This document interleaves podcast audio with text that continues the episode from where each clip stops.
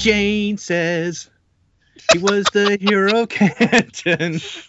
Uh, well, I did not know we'd go the Jane's Addiction route. Fair play. Well, hello and welcome to Keep 'em Flying. I, uh, if you don't know by now, today's episode is Jaynestown, and along me, along me, whoa, along with me, are my cohorts. Uh, as you heard laughing there, was Mr. Andrew Leyland, Hello, everybody. and to keep us in line is uh, Magistrate Sp- Spataro. How you doing? I'm gonna I'm gonna see if I can uh, bring my son in to meet Inara. That would be the best present ever. You're the best dad ever. If my You're gonna have dad gave me a gift what, like that, I would have been very happy. Yeah. But he's got to wait. But he's got to wait till he's 26. I I think I'd wait. Well worth the time. Yeah, he doesn't have to wait till he's 26. and Nara just has to screen him properly. She can do him at any age. That Oh, came out wrong. Whoa. And yet, oh so right. Well, I uh, since our last recording, uh, I don't think there's any new. Is there any new Firefly news? There are I, I hear there's reunion. rumors, rumors of a reunion, perhaps. Thankfully, nobody nobody knew has passed away since our last recording. you don't know. In five minutes, well, you know, things can happen. So, how you guys been in that quick break we had? Since the last time we've spoke, I have been absolutely fantastic. So much has happened. It, it's hard to know where to begin. I've It been was like tickety-boo. it was like you've been thinking. You are the the American contingent of Tickety Boo, whereas I am the American contingent of Boo Tickety, whatever that is. There's an episode of Red Dwarf that you need to watch where Rimmer says he's tickety boo. I don't remember which episode it is, but Oh, I've I've seen almost all of them except like the last few seasons. Hmm, I don't remember which one that is. it's. I think That's not where he I'm goes sure it's- crazy, is it? I'm no, I'm sure it's one with um, Ace Rimmer in it. Smoke me a kipper. I'll be back for breakfast. Is that the one where he's flying an alligator? Yes, Paul's going, what? What? that's his next Netflix watch. Although he can't, can he? No, because BBC are going for their own Oh. streaming service, aren't they? Yes, so that may not be that's- available any longer. I'm not sure. Bummer. Mm. Anyway, we're not a Red Dwarf podcast. Although we may True, eventually true. be. Yeah, it, it has a possibility that we'll be doing this Things. in our Zimmer frames. Oh, TV was better in my day.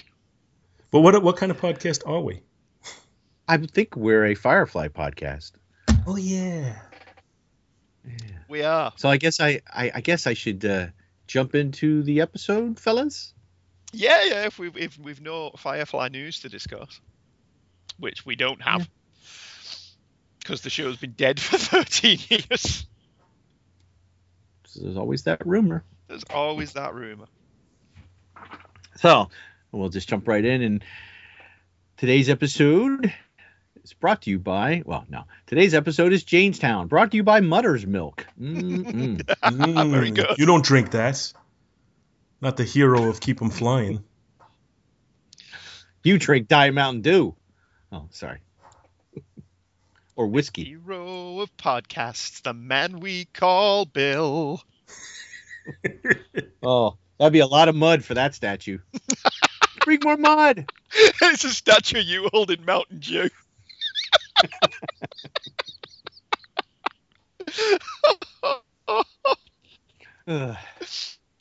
Jaynestown, season one, episode seven, directed by Marita. Oh, here we go again with names. Marita Grabiak. Thank you. Written by Ben Edlund. See if I can Yay, creator of the Tick. Really? Yeah. Oh. Original air date October 18th, 2002. Oh, I feel so old. Oh. Isn't it a sad state of affairs when 2002 makes you feel old? yeah. yeah. Ben would have been one. Almost one. He would have been less than one. Yeah. Oh, oof. Anyway, the episode opens with Kaylee insisting that the always proper Simon never uses swear words, despite his protestations that he does whenever they're appropriate. Inara departs for an overnight meeting with a client. Jayne attempts to use uh, use tape to smuggle concealed weapons on the mission against orders, apparently afraid he will be recognized for crimes committed some years back, but is forced to leave them behind. The crew arrive at the factory town of Canton, the hero of Canton, taking on the disguise of buyers of mud, a clay which, when properly treated, becomes a ceramic described as 10 times stronger than steel. After talking with the foreman, they enter the town where they find a statue of the hero of Canton, Jayne himself, to Jayne's shock and puzzlement. It is revealed by a song started by a performer, or Andrew Leyland, and taken up I'm by a a cheering crowd. now. Excellent. and taken up by a cheering crowd that Jayne is a legend in the town, apparently credited with stealing a large amount of money from the magistrate and dumping it on Canton from the air. Jayne attempts to escape only to be recognized and finds himself offered the best whiskey and accolades from all. The smuggling con- contact is horrified by Mal's supposed idea of quote unquote lying low, but Mal soon develops a plan around this considerable distraction. While Jayne carouses with the admiring locals, Mal heads back to Serenity with Wash and tells Zoe how this unexpected celebration of Jayne is actually the cover they need to sneak the merchandise past the foreman and his prods. Inara, meanwhile, meets with the magistrate who introduces her to his son, Fess. He is disgusted that his son is a virgin and, is, and has brought Inara to Canton to make a man of him. The magistrate attempts to stay and watch, ew, but Inara manages to get rid of him. She goes on to tell Fess that there is nothing wrong with his being a virgin and that he should be himself and not his father. On the ship, an agitated River dismantles Shepherd's Book's Bible, insisting that it makes no sense and that she has to fix it. Book manages to calm her and explains that the Bible isn't about making sense in a logical or scientific sense, but rather is about is about faith that fixes people rather than needing fixing itself. He allows her to keep the pieces of the Bible when she refuses to let them go. Later, she attempts to repair it and return it to him, but panics when she sees his wild head of hair that that he normally keeps in a tight bun. The foreman informs the magistrate that Jayne Cobb has returned to Canton. The magistrate then goes to a shed where he releases a man named Stitch from what appears to be four years of solitary confinement. Which I gotta stop here. And there's no way in hell if he was in there for four years, he's just gonna walk out of there. But anyway. He gives the man a loaded shotgun and informs him that Jayne has returned. Inara, having taken Fess's virginity, prepares to return to the ship. When he expresses puzzlement at not feeling different, she explains to him that being a man is about being old enough to ask what makes him a man rather than about sex. Somewhat later, Inara learns from Fess that Jayne is about to be captured and tried, and that the ship has been landlocked. He expresses to her that he would rather help Jayne escape. Mal returns to fetch Kaylee and Simon, finding the mechanic draped over him on a couch. Woohoo! He tries to explain to Mal how nothing happened, but once again manages to insult the frustrated Kaylee. Collecting a tipsy Jayne, they head off, but Kaylee stops Simon in his tracks with her scorn. Nothing worse than a woman scorned. As the doctor eats breakfast alone, Stitch arrives. The scarred criminal brutalizes him in an attempt to locate Jayne, but the roars of an approving crowd outside give away his location instead. Stitch drags Simon along as a hostage to, to confront Jayne. Stitch confronts Jayne in, in front of a crowd of Canton citizens. He informs the crowd that Jayne and he had stolen the money together, and that when they found themselves ne- needing to reduce weight, Jayne had thrown his partner overboard rather than jettison the money. Then lost the money uh, overboard accidentally. Stitch then attempts to shoot Jayne, but is foiled when a Mudder jumps in front of the gun to protect Jayne and is shot and killed. Jayne kills Stitch, but is unable to understand why the man sacrificed himself to stay to save Jayne, even after having learned the truth of Jayne's heroism. When the crew reboards Serenity, Wash attempts to take off but finds the ship landlocked per the magistrate's order. It is quickly re- released, out, however, as Fess has decided to prove himself a man by defying his father's attempt to capture the hero of Canton. Kaylee has a heart to heart talk with Simon and briefly makes him worry about his propriety after the previous night's party. In the cargo bay, Jayne broods about the Mudder's selflessness and how it eats at him despite Stitch's telling them the truth. They probably they're probably going to put his statue back up. Mal attempts to explain to Jayne the hero worship isn't about Jayne, but about what the townsfolk need. But Jayne only replies, "Don't make no sense." So, what did you guys think? It was a nice little, uh, nice little tale of of uh, drunkenness and hero worship.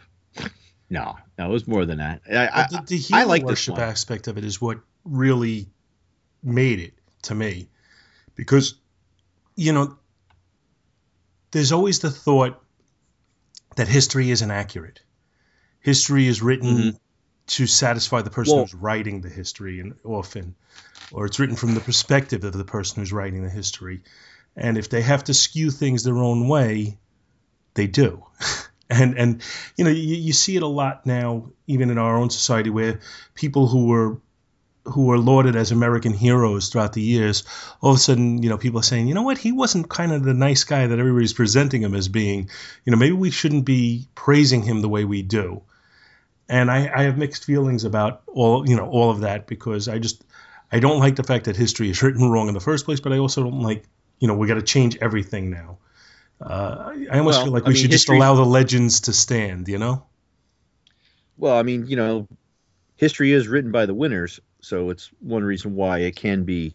I don't want to say skewed, but have a slant Yeah, and may absolutely. not be. And and I'm sure, Com- you know, like I said, some people who are presented as our American heroes may not be the shining bastions of morality that they're presented as. But at this point, you know what? Mhm. We're hundreds of years away from it. Maybe, like I said, maybe we ought to just let the legend stand and not necessarily embrace the negatives of the person, but just kind of move on from them. Uh, I I think this that's what this one's about. There's a little bit of Robin Hood to it. Um, whereas you know perhaps Robin Hood wasn't exactly what he's painted to be, but it's the legend that we respond to.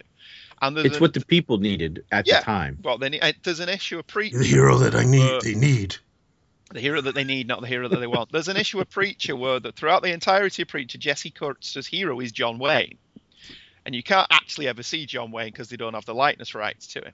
But somebody writes a letter to the letters page basically saying, you know, John Wayne perhaps wasn't a nice guy, right? And Ennis responds, I don't care what he was like as a person. That's not what Jesse is responding to. Jesse is responding to the persona, the guy who was on screen, the characters that he played. That's who Jesse looks to, up to as a hero. Because you'll find that real people have feet of clay. They just do. And I think that's what the episode's about. It's about the legend of Jayne. It's not about what who he is as a real person. Who he really is is a fuck up. well, he is. Let's be honest. I'm not arguing. So I, I think Paul's right. I think sometimes the reason that legends become what they are is because the stories resonate with people, and we need to believe in heroes. We need to believe that somebody stood up for what was right. And sometimes, if you look into history, maybe they weren't. Maybe they just had enlightened self-interest. But it doesn't matter because that's not what we're looking at anymore. We don't want to know that they only stood up for what they believe in, really, because they didn't want to pay more tax. We don't want to know that they stood up for what they believe in, really, because they just didn't like the government or they wanted something more for themselves. We don't want to know that Robin Hood didn't necessarily rob from the rich and give to the poor, maybe just rob from the rich to keep for himself. We don't want to know that. We want to know the legend, and that's what this is about, which is beautifully encapsulated in the end scene where Mal says it's not about you, it's about what they needed. And Jayne just can't wrap his head around that because this is a man that's never had heroes. This is a man who lives reality as it is presented in the show. This is the man who lives a, hand to mouth existence. He has to kill sometimes to get himself up in the world. He's never made that one big score. But these Mhm. people look up to him as a hero. And the legend is there's- what's important.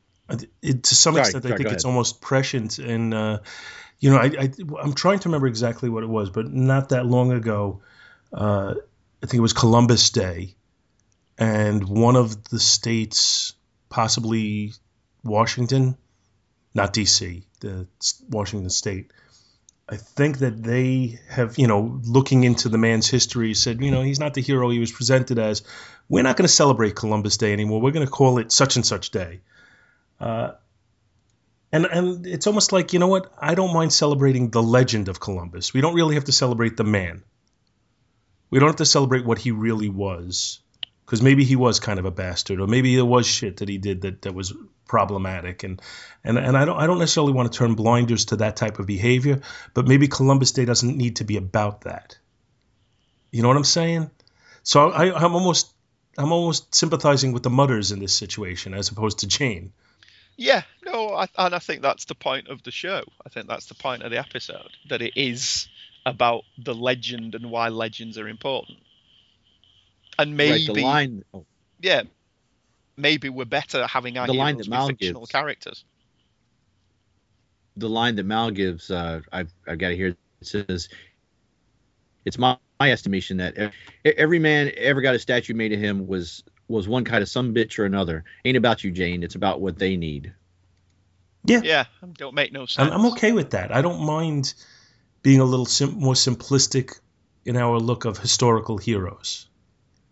Maybe that's maybe that's being overly naive. Maybe that's turning blinders to things I shouldn't. But that's the way I feel. And and it, it doesn't mean, like I said, it doesn't mean that I'm saying bad behavior that historical heroes has or have had is acceptable. It means I don't know that we have to focus on that. You know, at least not in this forum. We could focus on that in other ways. We can make sure that behavior it doesn't uh, go on. And a lot of times, I think the behavior that they're being criticized for now is behavior that was people weren't enlightened enough to realize that it was bad back then. You know, you, t- no. you talk about oh, so and so was a slave owner.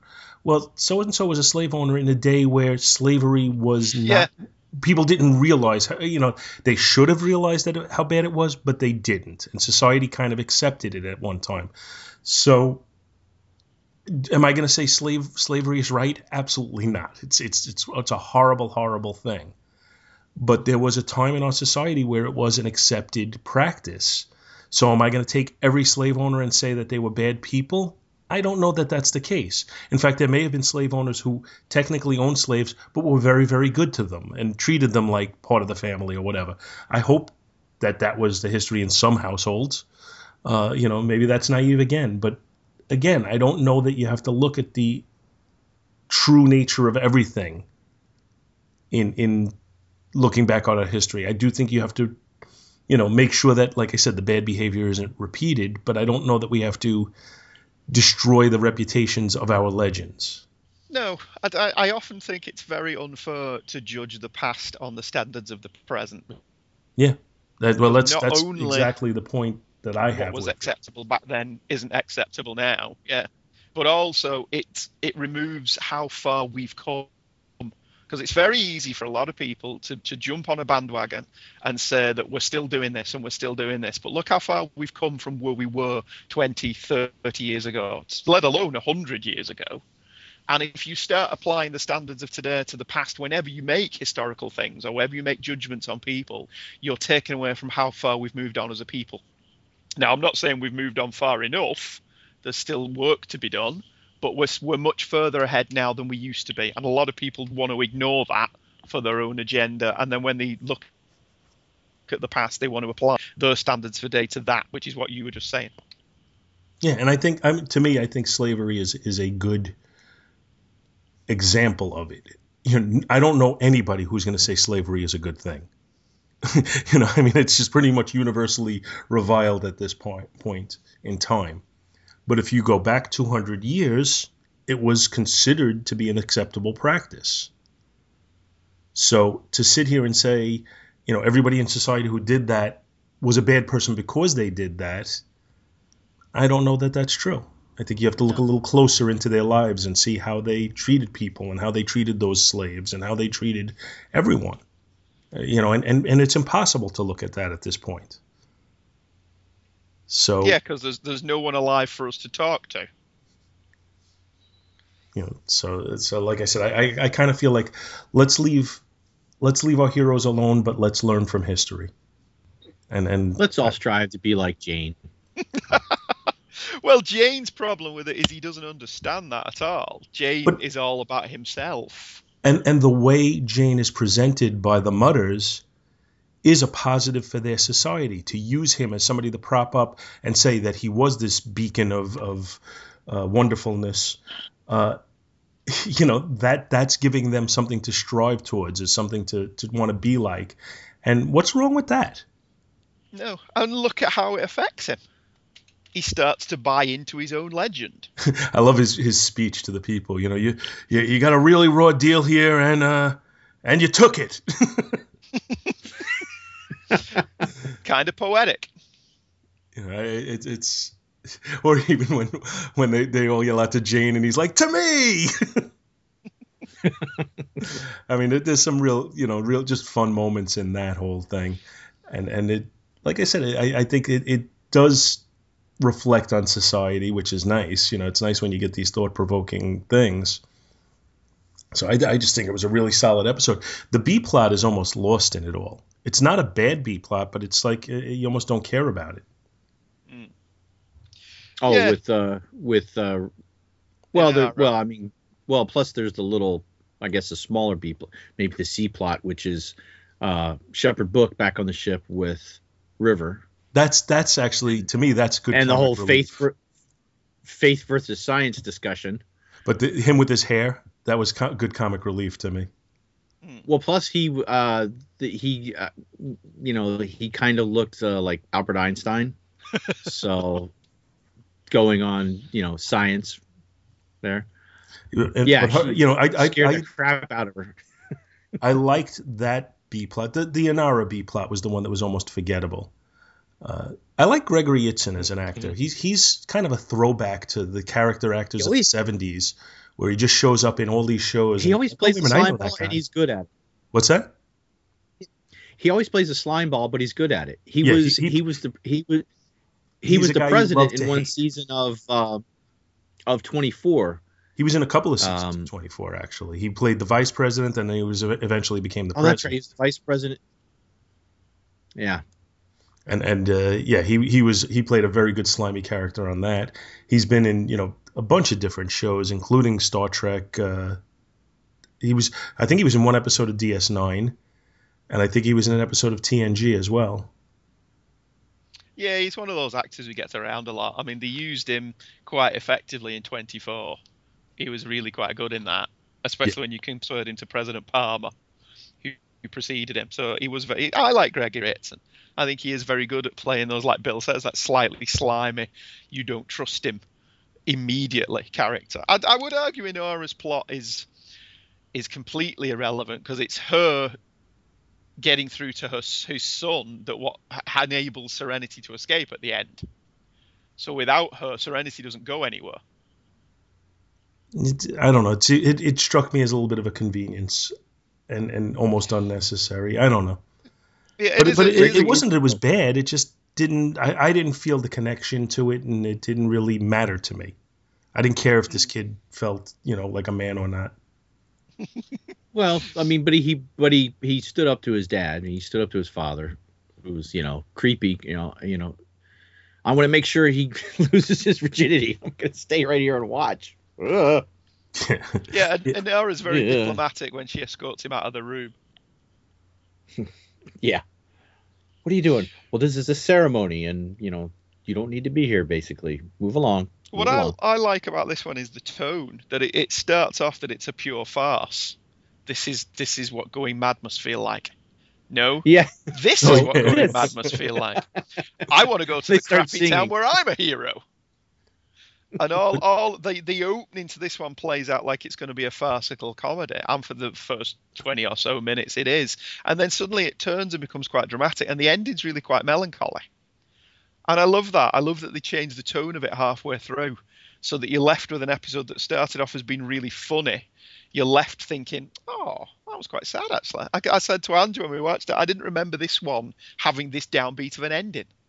You remember the hero of hmm. Canton. You remember the statue. You remember Wash being like, "What is going on?" You remember Simon not being terribly impressed. You remember all of that about it. You don't actually remember the story. And I remember thinking this this one when we watched it this time that there was a lot more going on in this episode with regards to Jayne's character than I would have said if I was just going off my memory of it.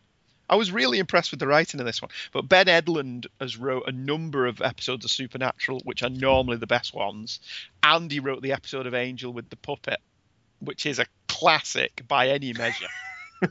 It was a wee puppet man. You're Oh, a wee little puppet man. And I, So I think got- it's worth mentioning how the C plot with Book and, and River uh, does tie into it. When she, she starts fixing his Bible because it doesn't make sense, and then he talks about how you have to have faith and that faith, you know, you don't fix faith, faith fixes you.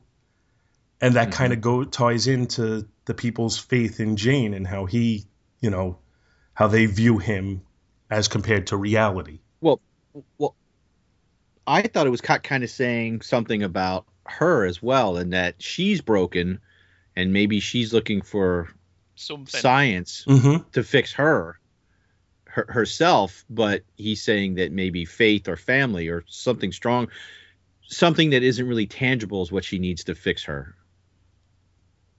Yeah, yeah. It's it's it, it you know it's getting a little deeper there, and I like that. I, I like that how that's tied in as well. I do like that sometimes the only way you're going to get everybody to have something to do on a show like Firefly, which has what seven main characters, eight main characters, is to split them up and give them different storylines. It's the old So Justice all- Society of America trope. Yeah, so you've got all the people on the planet doing what they're doing, and because Ben Edlund's a good writer, what's happening with Book and and River is thematically tied to what's going on on the planet. I thought it was a really clever piece of writing. I really liked it. I really liked this episode. Everyone remembers it because of the song, but I was I was surprised at how strong it was in terms of how well it was written. Yeah, I agree totally. I think this this is you know really a solid episode, and and very well written. Again, I could have done you know the A plot and the C plot would have been enough for me. I didn't really need the B plot, but that was okay. I mean, other than the fact that it ba- it basically ties in on how they get off the planet is really yeah, but I think you could kinda- come up with some other some other some other reason for that. I don't think you needed that. Yeah, like the people could have stormed whatever facility was had them landlocked or whatever, Mm-hmm. smashed some transmitter that allows them to escape. And then, you know, just an interesting study a little bit into Jayne's character was, you know, clearly he didn't understand why the young man sacrificed himself and jumped in front of the shotgun. But also, like, I don't think he would have stopped him from doing it either. You know, he was bothered by it. He had seemed to have like almost like a survivor's guilt about him but but like I said, I, I I don't know I don't know that he would have stopped the guy. You know, if it's your life or mine kind of thing. I think he would have let the guy sacrifice himself. He didn't understand it, but I don't think he would have stopped it. You know, he he is at heart a mercenary, and Well, yeah, yeah, you're right because he, right. you know he yeah, he probably his probably own wouldn't life comes he- first. Yeah, well, that's kind of what he learns at the end of it, even though he doesn't really learn anything because the show, you know, he can't really change that significantly. But he does learn something at the end of this one that there is more to what's going on than just him. It's a little bit like Han Solo's arc in Star Wars, where he's the mercenary, only looks out for himself, and then by the end of Return of the Jedi, he's got a family. Kind of had to undo that for The Force Awakens, but it's the same principle. Yeah, yeah, and I think he learned he he needs to use a different type of tape if he's going to uh, tape hidden weapons on himself. Oh, that that scene in the sick bay is hysterical. you had to trash my sick bay to do it, evidently. well, just the, the, Yeah. whole, the whole aspect of him. You're like a with his- trained ape. the whole aspect of him with his undercover look you know when they're out down on the planet and everything him trying to to not be recognized not because Yeah, he's afraid of the adulation because he's afraid of repercussions to his prior actions you know, he's afraid he's going to get on a hot killed hot, smelly, stinky planet, and he's wearing an oversized coat, uh, like ski goggles, and just this brown hat pulled over his head to be in disguise so that nobody rec- and who recognizes him? A little kid. Little child. Which is just like that moment in Captain America Winter Soldier. Yeah. where he's in the um, he's in the exhibition and he's looking at the thing about Bucky and the kid sees him and he just puts his hand to his lips and the kid's like, which is a, a really nice touch. I, I love I love Wash in this one. I think Wash is just brilliant in this one when he comes back to Serenity drunk and he's telling Zoe all about that that that Jayne's a hero on this world, and she just looks at Mal and says, "You are powerful drunk," and Mal says, "He is that, but don't make what he's saying not true." I love the way they write the dialogue in this show. I really do think it's brilliant. Well, that's I mean that's I think part of what's earned Whedon his reputation. Yeah, it's because I'm not one. Of, I don't want realistic dialogue in my entertainment. Realistic dialogue's full of pauses and people talking over each other and not actually listening and repeating yourself and all of that. I I want it to be a little bit clever. I want the people on TV to talk like I don't. hmm Yeah, that I mean there is a reality to that. I want I want to hear clever dialogue. It doesn't it, I don't want what I don't like and it's something I've seen and I've criticized lately is I don't like when they get clever but everybody is equally clever in the same way. The Miller approach. And and or even Brian Michael Bendis. Mm. You know, you see everybody's everybody's got the snarky Tony Stark from uh, the movies at, you know, voice. And not everybody is that clever. In fact, very few people are. So you, you can't Yeah. make everybody that way, or it just doesn't ring true. It's like what we've we've talked about before that Badger uses words wrong. Because he's that's tried. that's clever writing because Yeah, it's, it's not clever. putting the same voice to him. Where and here in this episode, Jayne doesn't have the words to express himself. He's not as eloquent as Mal is.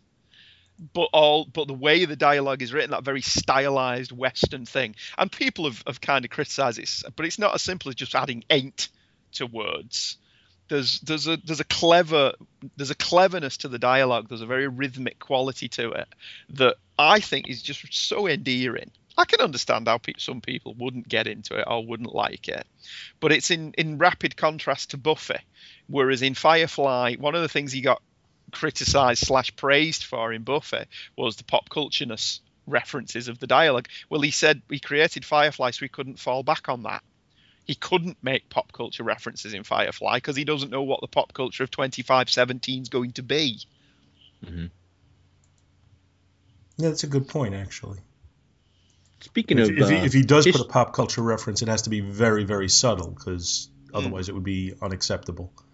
There is a little thing about this. Ep- I think it was this episode. He wanted to have James Marsters, who played Spike in Buffy, just be sat in the bar. No dialogue, not an appearance. Just the camera passes through, and Spike sat at the bar. oh, he would be he, he would be Spike. Yeah, he would just be the because he's a vampire. That would be interesting. And and he was a uh, a time agent or whatever on um on Doctor Who, so it would have worked both ways. Yeah, yeah. so he's either a time agent or he's a vampire. Either way, depends on his hair color, doesn't it? A little history note when Simon talks about uh, he goes in a little quick discussion about mother's milk and how it was used in ancient Egypt. It was uh, liquid bread to Oh, for the Uh, slaves. yeah to easily feed the slaves, and then it was also had the high the high percentage of alcohol in it to knock them out at night so that they wouldn't think of rebelling. so basically, you keep them fed and drunk, and you know. I, I, every time they today's talked about uh, I was just gonna say nothing has changed. every every time they talked about the Mudders, I kept thinking of Abbott and Costello. You, you, you have to, you, have, you have to eat your mu- you have to what is it? You, you can't be a mutter unless you eat your fodder. what do you mean you got to eat your fodder? I was thinking of uh, Allan Sherman. Hello, Mata. Hello, Mata. Hello, Fada. Here I am at Camp Granada. Life is very. I have that. I had that whole al- album as a kid. I'm not going to sing the whole song. Take me home, a. Uh, Or maybe you- maybe you are going to sing it all. No, no, no, no, no, no, no. But one thing he, he they they mentioned Earth that was, and I don't remember, other than the opening, any real discussion of Earth proper, and so it kind of piqued my curiosity. So I I looked it up in the Firefly wiki, and it says Earth that was was the original home of all humans. Duh. A series of events led to the mass exodus of Earth's population. The Earth fleet left Earth, founding a new civilization in a new star system. Many of the facts about Earth that was have been lost to the pages of history. Authentic Earth artifacts are prized collector's items and are extremely valuable. Durran Haymer, which we'll see in an upcoming episode, had a collection of ancient artifacts from the Earth that was, and Adelai Niska, which I don't know if we've, I think we've seen him. Or, Yeah. Right. Also had an original Tiffany lamp. So that's really all it says about Earth that was. So everybody split the Earth. The Earth, I guess, is no longer around, or no, they don't know where it is, or whatever, or Well, the- it's just the- gone. The book Saga Cell that opens some episodes actually says when the Earth was used up. Oh, that's right. That's So right. Yeah, but the implication there is all resources have been mined. We have no choice but to move out into the galaxy and start terraforming. but they, I guess, they don't even go back, or I mean, it seems like it's just lost and Yeah, You know. I, I think the implication throughout the series is that there is nothing left to go back to Earth for. uh, You know, we sad. yeah, we've we've we've we've raided Earth for everything we could. We've moved on.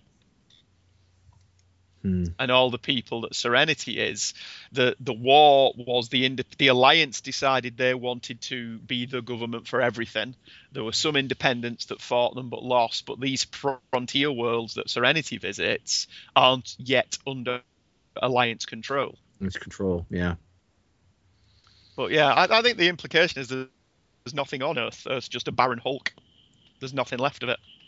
So you've got to wonder where we start getting horses from. Um. Well, they, you know, they brought him with them. They've got horses on the ship, just like when they had the cows on and the ship stunk. Well, I mean, if you're gonna leave the Earth, you got to take all the animals with you. I guess. I Yeah. mean, maybe. I don't know. Yeah. Clone 'em? It's- Yeah, because it's something the show well didn't really get time to go into, really. Right. Yeah. Who knows? Maybe at some point they would have gone back to the Earth. Who knows? Yeah. But at this point, we'll never know. Maybe that'll be the reunion movie. Very possibly. That they keep talking about doing. I don't think that'll happen now. I mean, I think if Netflix was going to do that, they would have done it already. Well, If I think if they did it, they might try and use the model they did on Arrested Development, where they do whatever it is, 13 episodes. But they're not really presented as ensemble pieces. They're more presented as individuals.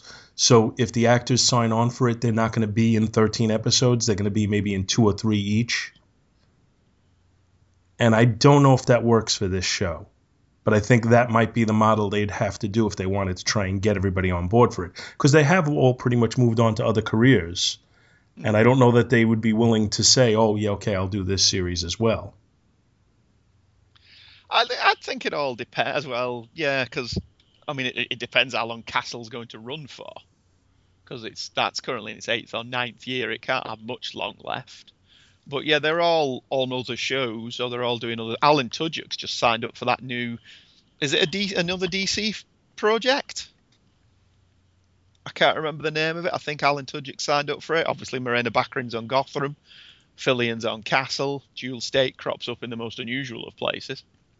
Yes, I, I you know, I, I, I'm thinking that it would be difficult to get them all on board to, you know, to, to actually do a full season. Although you could get mm-hmm. away with a shorter season as well. You could go for, you know, a 12 episode season, 10 episode season even, which might work too. or you do the Gilmore Girls model of do like a couple of reunion movies. That that to mm-hmm. me makes the most sense. And and they could do it as big screen because they already have done that. But hmm. again, I don't know where the series goes from here, and I don't know how open it is for more or how much I'd be looking for more. I- I- yeah, I and there's have to certain and things that Bill and I think can't say for fear of spoiling something for you. So there's there's there's things that Bill and I are holding back from saying. Well, how many we people? want- How many people are there going to be if we had together the, the three hosts of this show, and however many people who listen to it? I have no idea. How many people are there who are in my boat who don't know what comes next? I can't imagine. I, I wonder many. if I'm the only one. very possibly, but we the, but we really don't want to ruin the ending for you. So It it hey, it could happen. I mean, I I still haven't watched all of uh, Breaking Bad, so there you go. And you really need to. It's such a good show. Last week- I'm sure there's people week out I- there I stayed home. I stayed home sick one day because I had the flu, and uh, I wanted to put something on the TV because I I couldn't. I, I have a difficult time just laying down in the middle of the day and sleeping. So I but I can put something on the TV and kind of just doze off while I'm watching it. So I didn't want to watch something where I hadn't seen it before and I need to pay attention because then if I fall asleep I just have to rewind it and start it over again. So I ended up watching the first six episodes of season one of Breaking Bad over again, and it's just such a good show. I still feel it's, in my humble opinion, the best dramatic TV series that I've ever seen. Uh, I guess we're ready to rate this one. Oh, oh yeah. It's like, oh, yeah. Well, uh, what do we do next? Uh, what do we normally do in this Oh. show? so Bill, it's your uh, show. I okay. I am. I think I'm gonna go with a four on on, on this one, um, much like last time. But uh, this one has different type of comedy. It has it has a nice little musical number in the middle, which I always like some song and dance in my uh, in my shows. I did not know that about you. Why? Why? Yes, I I don't know why this has never come up. That little song, a little dance, a little seltzer down his pants. A little song, a little dance, Batman's head on a lance. That was uh the what you call it uh Chuckles the clown on Mary the Mary Tyler Moore show. They had an episode where Chuckles the clown got killed or died, and at his funeral, that was the uh, I'll, you know I'll always remember him for his you know for his clever wit. A little song, a little dance, a little seltzer down your pants. Anyway, keep going, Bill. you are both. You are a going, Bill. you both are f- just a a a, a wealth of knowledge on TV, Yeah, And I salute useful. both. on TV and movies. That's that's why we're all here. Um. Oh wait, uh, I read a piece of trivia about this. Um, Adam Baldwin swiped the head of the statue to keep for himself, but they had to go back and do a shot. And I guess in like the opening shot where they look at the at the statue, they had to reattach the head. And you can see the crack along the neckline. They had to do a pickup shot, did they? Yeah. Right, Yeah. okay. So yeah, he he liked the statue so much, you know, He kept the Uh, head. he kept the head, not the have- whole statue. Would you have your own head in your living room? I absolutely. Yes. Oh, okay. Yes. All right. Fair In. I- fact, I would I have am- it, and then I would have it so that you could tilt the head back and, and open up the secret panel and slide down into the bat cave. the Paul cave. It would be like the William Shakespeare statue. Paul slides down a pole. I don't want to talk about sliding down Paul's pole. You, thank you. Thank you for not wanting to. So uh, I'm I'm going to even bump this up a little from you. I I thought it had all of the things you said, plus, again, I, I really did find it thought provoking on how we look at our heroes. Which and- I really didn't say anything, but that's okay. Well, you said it had the comedy, it had the Yeah, it had the comedy. Yeah, it was. it had, it well, had- you know, you had acting. You know, I mean, you went over some stuff, and then you went off on a tangent. Stuff. So I'm pulling you back. like I do. Pull me back, Paul. pull me back pull me back please uh, so I, I mean i thought it i thought this really fired pretty much on all cylinders. Uh, you know it, it had some action adventure to it. It had comedy. It had some thought-provoking social commentary. Uh, i really just thought it was you know just a terrific episode. Uh, my only criticism is like i said i kind of felt like the b plot was almost unnecessary. So I'm going to take off the slightest bit for that, and I'm going to give it a 4.5. Uh, yeah, I'm I'm gonna go for a four as well. I was uh, I was pleasantly surprised by how much depth the story had once you strip away all the superficial things that people remember about this episode. Uh, it is exceptionally funny, but then halfway through it becomes something more than that, and it becomes deeper. And I think Ben Edlund does a good job of tying all three of the subplots together at the end. I think he does a great job with that. So I'm gonna go for a four as well. Hmm, Well, I guess that wraps it up for today, uh, tonight, whatever. So, Andy, what do we got?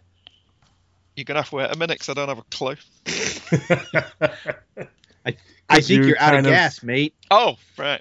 I was going to say because you're kind of out of gas. Oh no, that, I am. I'm out of gas because I don't know what we're doing. But next time, uh, I think I can rate this one now. Out of gas by Tim Minear is next time on an all new episode of Keep Flying, a Firefly podcast. Keep 'em Flying, a Firefly podcast, is a Two True Freaks presentation and is hosted by Shepard Bill Robinson, Paul Spataro, and Andrew Leyland. All the music and sound clips used in the show is copyright Fox Broadcasting and is available to buy on the Firefly soundtrack by Greg Edmondson. If you like to buy that soundtrack, maybe you could do it through the Amazon link that is on the twotruefreaks.com website. It costs you nothing extra, but throws a few pennies in our tip jar, which helps us to continue to produce content like this. Every episode of Keep Flying is dedicated to the memory of our pal, Sean Engel. And remember, find a ship, find a crew, keep flying.